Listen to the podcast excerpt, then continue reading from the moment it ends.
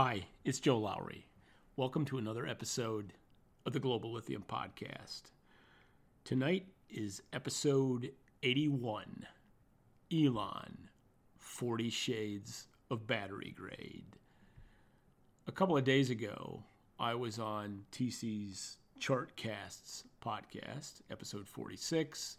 The audience of that podcast is much more focused on electric vehicles. So we really only scratched the surface in an hour discussion of the lithium market. I offered to answer questions that were sent in on a subsequent follow-up podcast, and this would be that podcast. So unfortunately, I got way too many questions to answer each one of them. So what I'm going to do is pick 5 or 6 out that probably have the broadest general appeal. And then after that, I am going to append my episode 80, which did not appear on the Apple and Spotify channels, but only on my website, just so that in the library of the podcast, that Tesla Battery Day commentary is out there for people to reference in the future.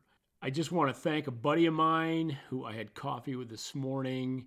He's the one that gave me the idea for the title of 40 Shades of Battery Grade.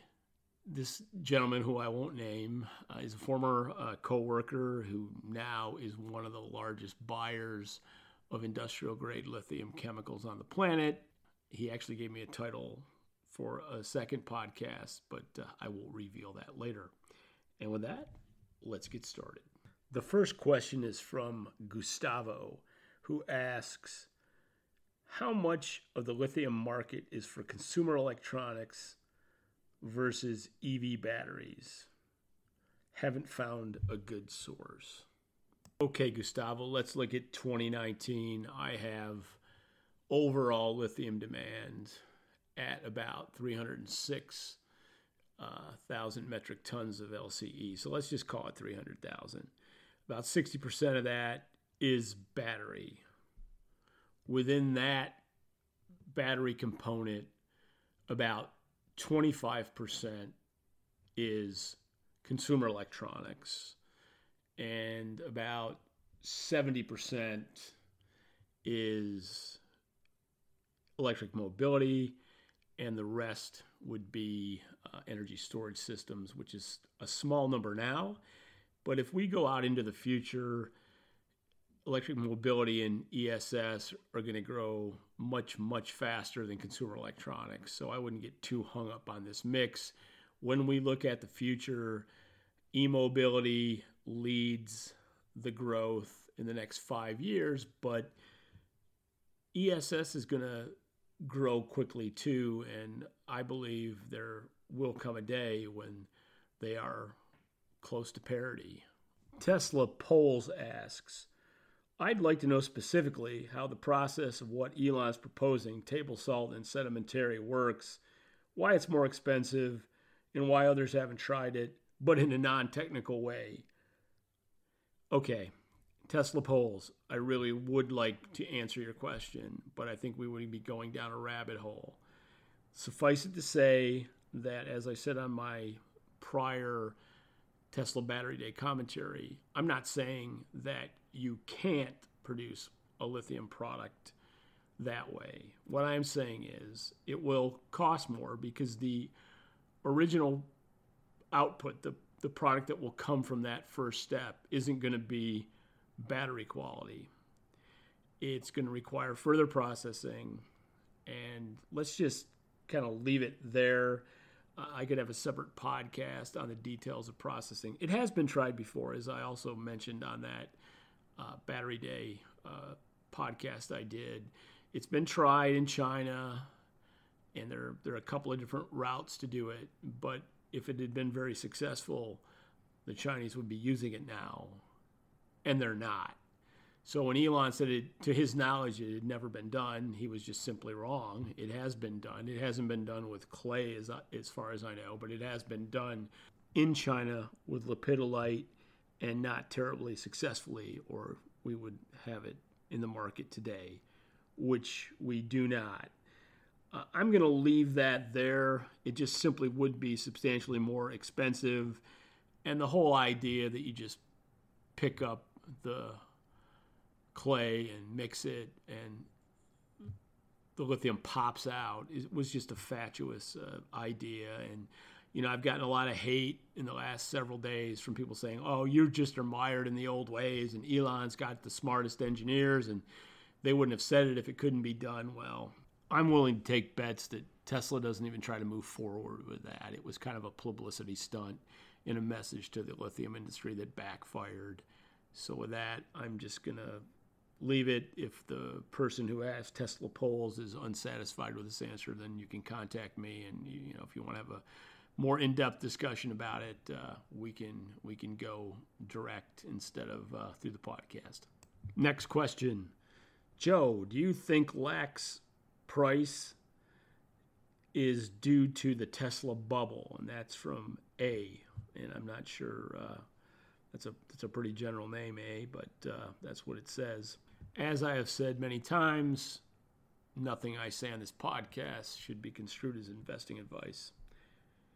I think Lithium Americas was undervalued for so long that now that people are beginning to realize that the value of Lithium Americas is much more than just Kachari, and that Thacker Pass may even be a bigger deal than the asset that they have in Argentina. And the combination of that fact gradually being understood, and the speculation that Elon Musk was going to announce that he was buying into LAC, which, you know, never made sense to me. I think we've gotten to a point now where, because Elon said that Tesla was going to do clay, then a lot of certainly retail investors just jumped on, well, if Elon thought clay was good, it must be good.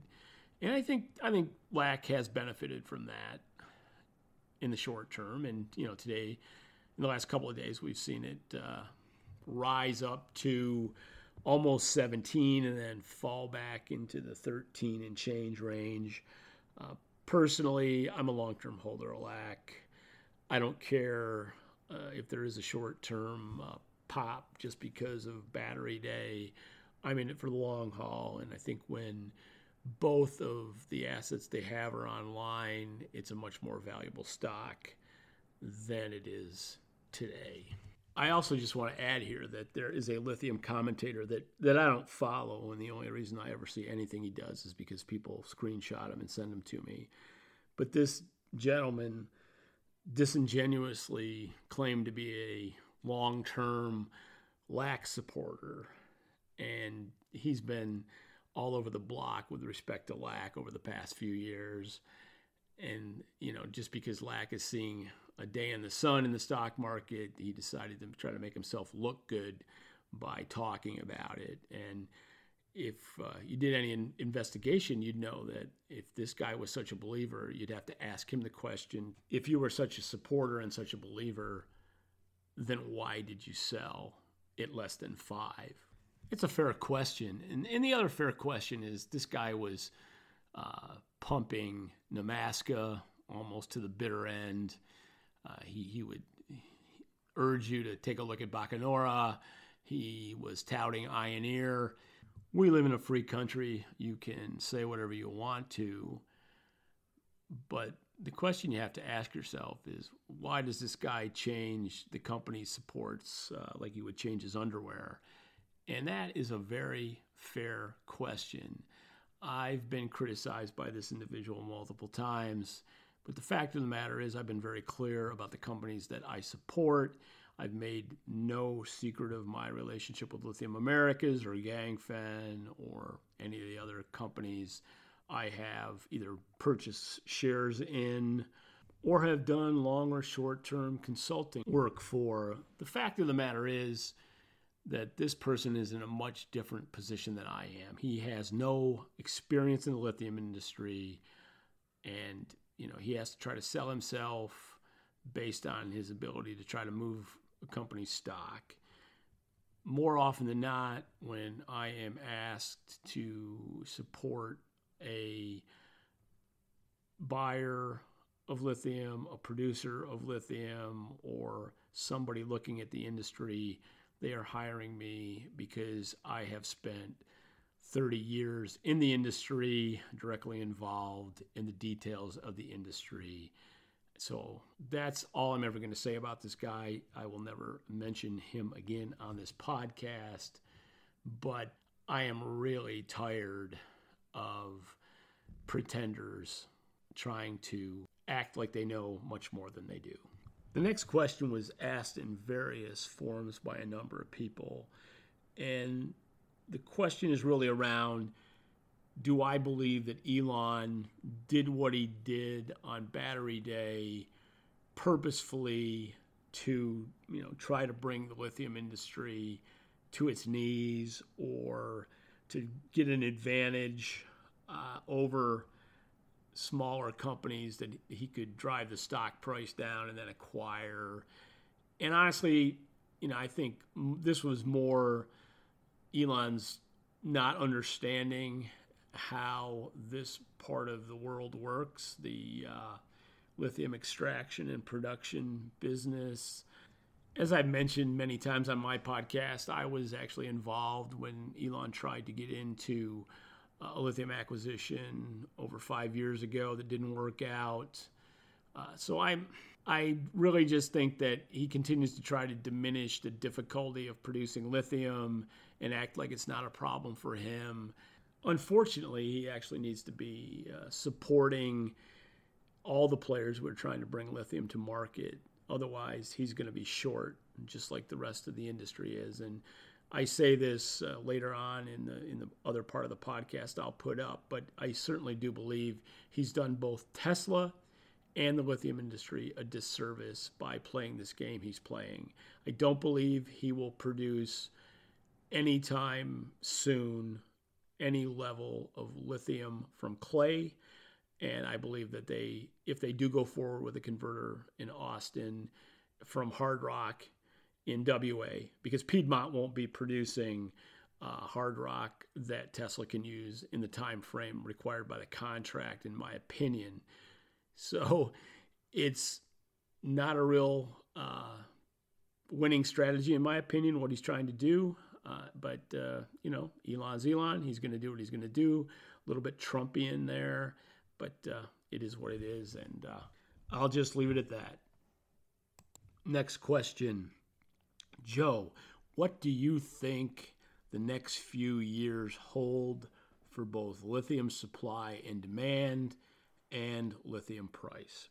I think the preamble to those comments are that this is a very interesting time in the lithium industry, because now we see that the battery makers in China are securing lithium that they can use at very low prices by recent year standards, certainly in kind of the mid-single figures.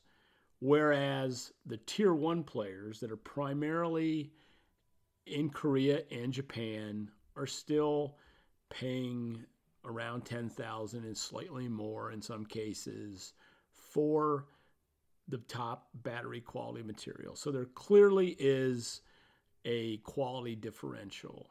And we've never seen the price disparity from the low end, particularly if you compare the low end of industrial grade, which in some cases now still selling for under $4,000 a ton.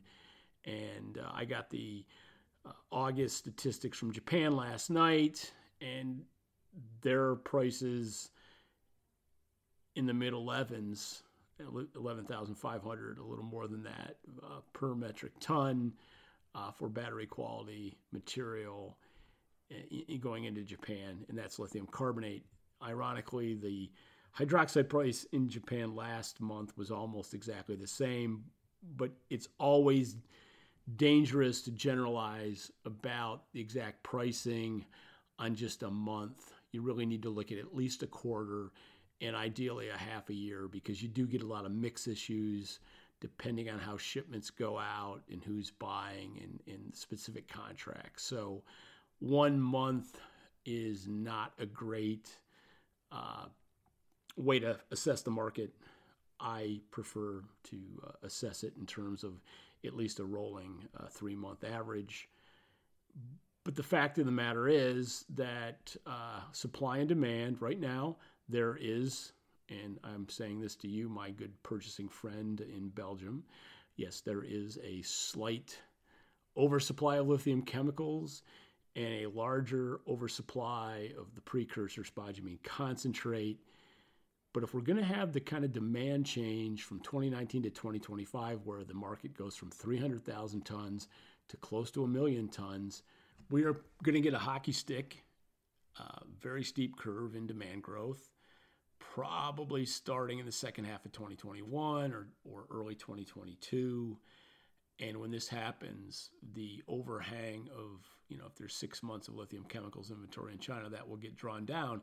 The other interesting thing is that right now, the cathode makers have very low inventories of lithium chemicals. The suppliers have higher inventories. But once the Chinese market sees the price turn, everybody's going to try to build their inventory. There will be a panic, just like there was in late 2015, early 2016. So you're going to see the spot market flip-flop and be the highest price and probably go higher than it went in 2016 and 2017. I just put out a new price curve today, and that's what I am indicating. And I think if you're a Benchmark subscriber, you will see that Benchmark believes in a similar scenario. So I see a lithium shortage by 2022, and because of lack of investment, once that shortage rears its ugly head, it will last for 4 or 5 years or even longer. It's just depending on what the EV penetration is, because as EV penetration grows, you are going to see that it's very, very hard for the lithium industry to catch up. Joe, do you believe, as some have said on social media, that the larger battery cells and some of the improvements that Elon are talking about and the development of solid-state batteries are actually negative for the lithium industry? I really don't know where that question comes from, because there's, a certain science to this, and bigger cells may bring efficiencies in manufacturing, which may lower some of the waste of how lithium is used. But bigger cells do not mean less lithium is going to be used. Solid-state batteries do not mean less lithium is going to be used. I don't know where that is coming from. I think it's a pretty... you can go do some research on Google about this. I'm not going to try to have a primer on lithium intensity, or you can listen to the podcast with Yuan Gao where he explains it very well. I don't remember what episode that is off the top of my head, but you can certainly find it on the Anchor website, where Dr. Gao does an excellent job of explaining lithium intensity. And so I'm going to end the questions here. We can do another one of these sessions if there is any interest. I don't know how useful this is to my normal audience, but I do know that the new listeners I got based on my appearance on TC's Chartcast did have these kind of basic questions, and I was happy to answer them.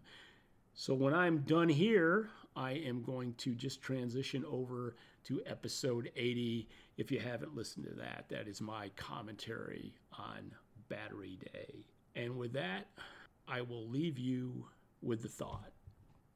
About 6 months ago when COVID started, I made a video and announced that I would be giving away $10,000 to food banks and people in local need, whether it be a women's shelter or homeless or just food banks.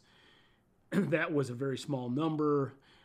Since that time, I've given about $35,000 to various causes in Charlotte, in New York, and LA, because that's where my daughters live, and they had a say in where the money goes. Global Lithium's a one-person and one-dog entity. Obviously, what I've done is a very minor thing. My point to you is not to tell you I'm a great guy and I'm giving money away. It's to tell you that the need is still out there. And if you have the wherewithal to give to charities that you research and know the money's used in an efficient way, please consider doing that. I will continue to give at least a few thousand a month as long as COVID lasts.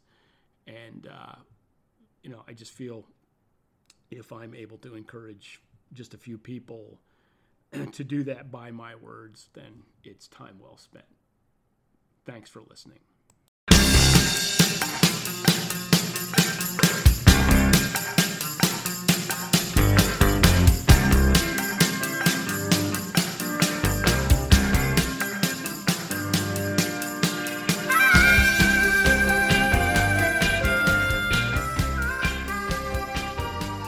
Welcome to another episode of the Global Lithium Podcast. Today's episode will focus on Tesla Battery Day. Before I get into my thoughts on Tesla's lithium plans, I want to just first say that I am certainly an admirer of what Tesla and Elon Musk have accomplished over the last many years. Yet, I think even a genius can get out of its depth. And like Thomas Edison's forays into mining-related businesses, they didn't turn out too well. You can Google that and see what I'm talking about. And I don't think Elon's will either. By way of background, I was the original supplier of lithium hydroxide to Tesla's supply chain, which really meant selling to Sumitomo Metal Mining well over a decade ago. I was working for FMC Lithium at the time, was living in Asia, and was in charge of all their commercial business in Asia. From the beginning, demand forecasts were always overly optimistic. There was growth, certainly, but at that time, I always told Sumitomo Metal Mining I developed a highly effective algorithm for forecasting their demand. I just took whatever they said for the coming year and cut it in half. As time went on, Sumitomo developed a what I would refer to as a certain skepticism on the numbers that Panasonic would give them for the demand for the Tesla product. I left FMC at the end of September 2012 and formed Global Lithium. One of my early clients was a company called Symbol Materials, and it was an attempt of Elon and Tesla to acquire Symbol that drew a lot of publicity shortly after the Gigafactory was announced. But prior to me meeting with the Tesla team face-to-face, I had a phone call with the newly minted Gigafactory team and presented kind of the state of the lithium industry and was abjectly shocked that these guys didn't know that the big three lithium companies at the time only had 18,000 metric tons of lithium hydroxide capacity and only about 8,500 tons of that being FMC Lithium, now Livent's capacity, was qualified by Sumitomo Metal Mining. The Gigafactory was stated from the beginning to be targeted for 35 gigawatt hours, as I recall. And I told the team that, gee, guys, you're going to need 28,000 tons of lithium hydroxide, but the big three lithium companies only have 18,000. And oh, by the way, only 8,500 tons of that's qualified. Plus, you're competing with big oil, who bought the product to make lithium-based greases. This all seemed like news to the Tesla team, who, in fairness, was relying on Panasonic for their cells, and Panasonic was, at the time, trusting Sumitomo Metal Mining to secure adequate supplies of lithium, which they had from FMC for several years. It's just a little bit of background into the fact that Tesla's always had kind of a casual relationship. And as they learned that the Gigafactory was going to require massive amounts of lithium that weren't currently available by Western suppliers, they asked me, well, what's the solution to the problem? And I said, well, you ought to get your heinies over to China, because the Chinese need to be brought up the quality curve in order to become qualified suppliers to you, but they will be able to respond much faster because the big three lithium players are very cynical about the whole EV market and certainly aren't going to invest in massive capacity increases on the say-so of Tesla or Elon Musk. I don't want to make this episode a history lesson, but I think it's instructive that the Symbol deal in the end fell through because the two parties couldn't agree on a fair value.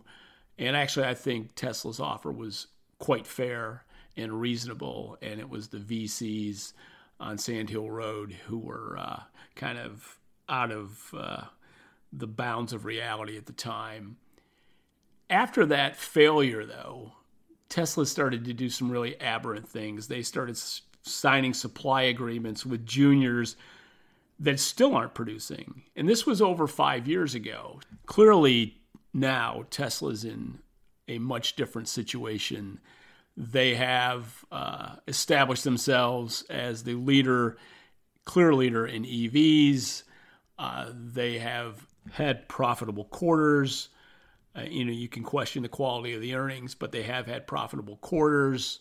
They've started to hit the numbers in their projections, and they're taken a lot more seriously, I believe, around the world than they were back in the early days when the Gigafactory was announced. So let's kind of fast forward to the current state of affairs. There were some significant announcements on cell technology, on the Maxell technology implementation. I don't want to focus on those things. A lot of people that are closer to those particular aspects are probably putting out YouTube videos as we speak. So what I want to talk about is the fact that if you take at face value what Tesla says their anticipated or aspirational demand is in 2030, just for Tesla, it would require the lithium industry to grow eightfold. Even with 10 years to accomplish their goal, I think it's aspirational. I don't think Tesla will be that big, but I think they'll be significantly larger than they are today. But we also have a whole other world of car companies that are out there trying to enter the EV market, and I believe some of them will be successful. So by any reasonable measure, let's just say that by 2025, the demand could be up to 900,000 to a million tons globally. And by 2030, maybe it is 2.5 or 3 million tons. But where's that lithium going to come from? And this is where I found Tesla's commentary childish. And just as a reference point, when Drew referred to dry coating as being simple and easy, Elon kind of corrected him and said, it's actually very hard to do what appears to be a simple thing. And that's something that they've spent a lot of time on. And that's the conclusion, that a simple thing is really actually much harder to do than you would think at first blush. So why isn't that true for lithium? It was really interesting that when they began to talk about lithium and, just had this whole lithium's everywhere and it's no problem, there were no details on the quote unquote new process. But hey, newsflash to Tesla, and if they need to contact me for references, that process they're talking about's been done in China. And it hasn't been done very successfully in China. So they said, to their knowledge, nobody had done it. Well, maybe they ought to do a little more research on that point. And it was also interesting to me that lithium is pretty much everywhere, but people just haven't been looking, was what, I kind of call Drew Elon's straight man in this section. And then they talk about their rights to a clay deposit. Well, how long do they think it's going to take them to develop a clay deposit? And if we talk about the technology involved, and I talked to some technical people I trust today, and they talked about that process and said, you know, that process, you know, you can do that, but most of the cations are going to come through that first process that we're talked about in very high level terms. And the further removal of the impurities is going to be expensive. You can go back and listen to this section on YouTube, but what was actually said was that you take a chunk of dirt out of the earth, take the lithium out, and put the dirt back. I don't really see that as a viable flow chart that you're going to want to put capital in. I think there's a lot more to it than that. Obviously, everybody knows that, but I don't think Tesla really has a plan to get from the chunk of dirt to battery quality lithium chemicals.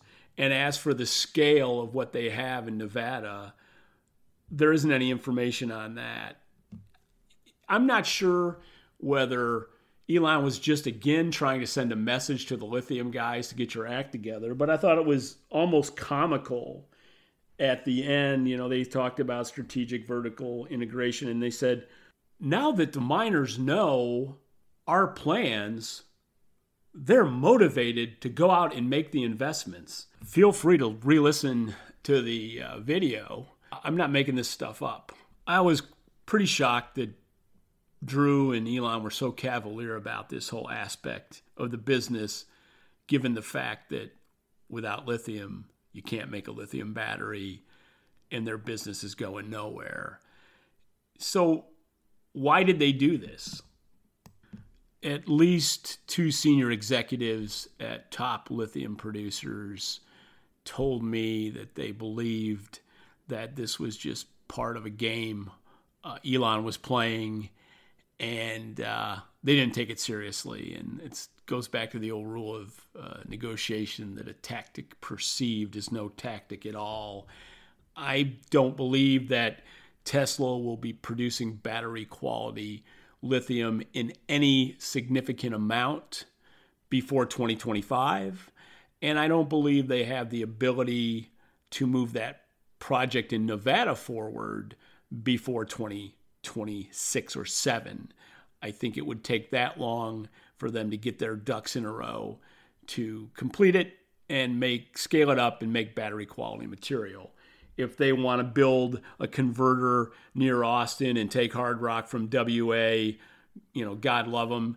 I also think that the Piedmont lithium contract is analogous to what they did with Pure Energy and Bacanora and Kidman, and none of those agreements have resulted in Tesla getting a kilo of battery quality material into their supply chain from a commercial scale plant. And honestly, I don't think it's resulted in them getting good samples from a pilot plant either. So let's move on to another aspect of this. Why did the stocks of the major lithium producers drop so precipitously after Battery Day? And I think it goes back to the average analyst not really understanding lithium and Elon's star power. I mean, it was amazing to me. I put a video up the other day, and I think it got 8,000 views in less than 24 hours. And I got a lot of comments, and a lot of people were Elon haters. And I assume a guy with that high a profile's got people that believe everything he says and people that just call him liar no matter how successful he is. And, you know, I try to be in the middle of this, and I try to be reasonable in my assessments. But I do believe that Tesla is not going to be successful in supplying a high percentage of their own lithium requirements. I think they'll struggle like everybody else who enters this industry. It's not easy to make high-quality lithium chemicals. Elon knows that. So was it just a ruse to bring the lithium companies to the table? If it was, it didn't work last time. It won't work this time. Tesla, in my opinion, just by making agreements with some of the higher profile juniors. And in that case, I'm talking about an asset like a Thacker Pass, where a small company has a great partner, has a great team, and has a large asset in Nevada that they could move forward. But instead, they play this game. In my opinion, you know, as much as I'd like to see Piedmont succeed because they're in my backyard, I see them as being much smaller, with not the same caliber of team, and I don't see that moving the needle for Tesla at all, whereas something like a Thacker Pass could. And there's other examples I could give. I've just chosen to give that one because it's in Nevada, and since Elon wanted to talk about sedimentary, he calls it clay, I call it sedimentary, that's the same kind of asset that Lithium Americas has in Nevada. So where do we go from here? My candid opinion is that a year from now, we'll look back and it'll kind of be swept under the rug what Elon and Drew said about lithium, that Tesla won't be very far down the curve. They may have started building a conversion plant in Austin, and you know, Godspeed to them if they try to do that. It's more logical than the whole clay from 10,000 acres they have rights to. But I think I'd like to see where their contracts are for spodumene supply, because clearly Piedmont's not in a position to supply them anytime soon on hard rock because they haven't even started building out a mine yet. I am going to leave it there for now. I will be talking to more people in the next few days, and may do another podcast with some experts who give their opinions. And then I'd like to talk about some of the other aspects that were discussed, the new cells, and why those are significant. But at the end of the day, Tesla has been a game changer for the lithium industry, and I believe will continue to be so. So I'm not anti-Tesla by any means, but I am anti-bullshit. Let me leave you with this thought. Wisdom requires a flexible mind. I am happy to be wrong about Tesla's lithium plans, but even if they're successful, the lithium industry isn't growing at anywhere near the speed it needs to grow. Tesla's Battery Day presentation did nothing to support the lithium players who need investment. In fact, it's probably a negative that will have to be overcome based on the fact that it'll take a few months for people to see that what Elon was saying with respect to lithium was nonsensical. It might even take longer than that. So I think they shot themselves in the foot, but if I'm wrong, I'm wrong, and I will be happy to take my proverbial lumps. Thanks for listening.